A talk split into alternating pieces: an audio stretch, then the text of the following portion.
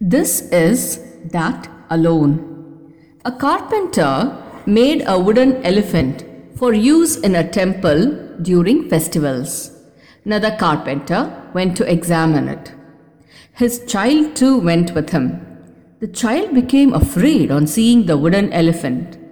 When the carpenter went near the wooden elephant to examine it, the child screamed, Father, don't go near the elephant, it will attack you. The carpenter pacified the child by explaining, This is only a wooden figure, it will not attack, and took the child near the wooden elephant. The child saw the wooden figure as a real elephant only. The knowledge that it is wooden has been hidden from the child. It is the child's thought that it is a real elephant. At the same time, the carpenter was not afraid even though the wooden elephant was lifelike. The reason is that, as far as he is concerned, the thought that it was a real elephant was absent and he had the knowledge that it is wood. Tirumulavar in his Tirumandiram refers to the perception of the carpenter and his child thus. The mighty elephant has hidden the wood from view. The mighty elephant has hidden itself within the wood. Tirumulavar was a great master of yoga. He could speak out great truths in an easy way. The verse mentioned above appears in his Tirumandiram.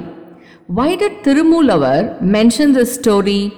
If we look at the next two lines of the verse, it will be clear. The universe of five elements closed from view the Creator, the Almighty, the universe of five elements hid itself in Almighty, the Creator.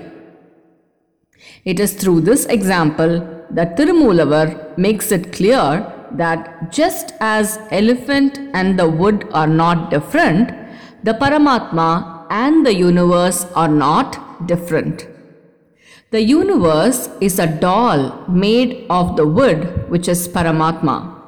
Just as the child is not able to see the wood in the elephant, we cannot perceive the wood, Paramatma, in the universe. The five elements have hidden the Paramatma from our view. But for those who have gained spiritual wisdom, jnanis, everything appears as Brahman only. In their case, the elements have disappeared within the wood, Paramatma. It might be asked, why all this story? What we want is comfortable life and the money needed to achieve it.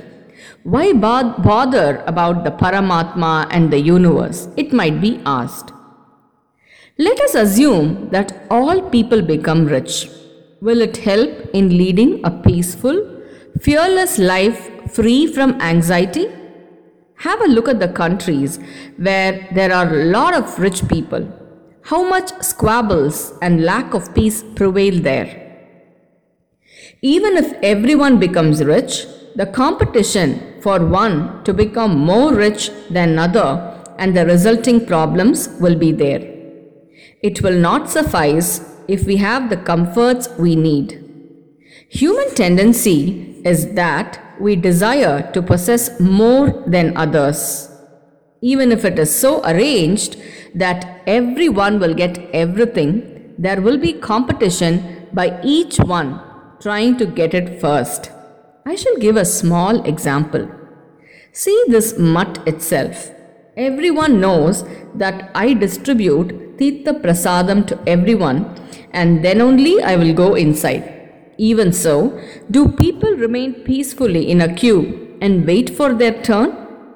It is not enough if you get the prasadam, but you think you should get it first.